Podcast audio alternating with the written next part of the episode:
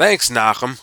We are nearing the end of the line for winter sports as hockey gears up for its finals this weekend with basketball not too far behind. We'll recap the last week of playoff action and get you ready for what's to come. All that and more straight ahead on the Tuesday morning JM the AM Sports Update. I'm Elliot Weiselberg. After this past week, three quarters of the hockey championships are set.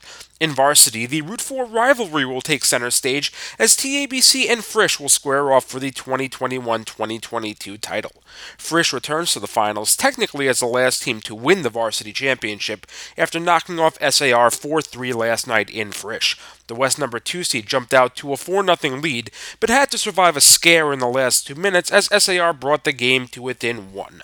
The road was not as bumpy for TABC as the Storm trounced Tank 7 1.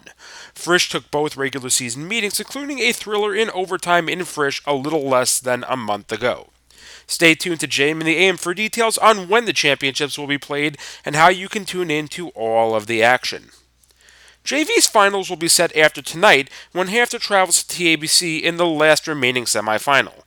The winner will meet up with East top seed DRS. The Wildcats emerged victorious over the last JV team to technically win a championship, Kushner 5 2. The Cobras scored early, but DRS scored two quick goals in the latter stages of the first period to take the lead and would never give it back. Stay tuned for more info on this championship as well as the week progresses. Varsity basketball is headed toward its own finish line as the semifinals will be set once Frisch squares off with DRS tonight. The Cougars advance to the quarters following an 11 point win over MTA and will match wits with the East top seed, with the winner earning a date with West number 2 Ramaz. The Rams took care of Magen David 51 43 behind 18 points apiece from seniors Julius Rubenstein and Caleb Rosenfeld in what may be their last game in front of the home crowd.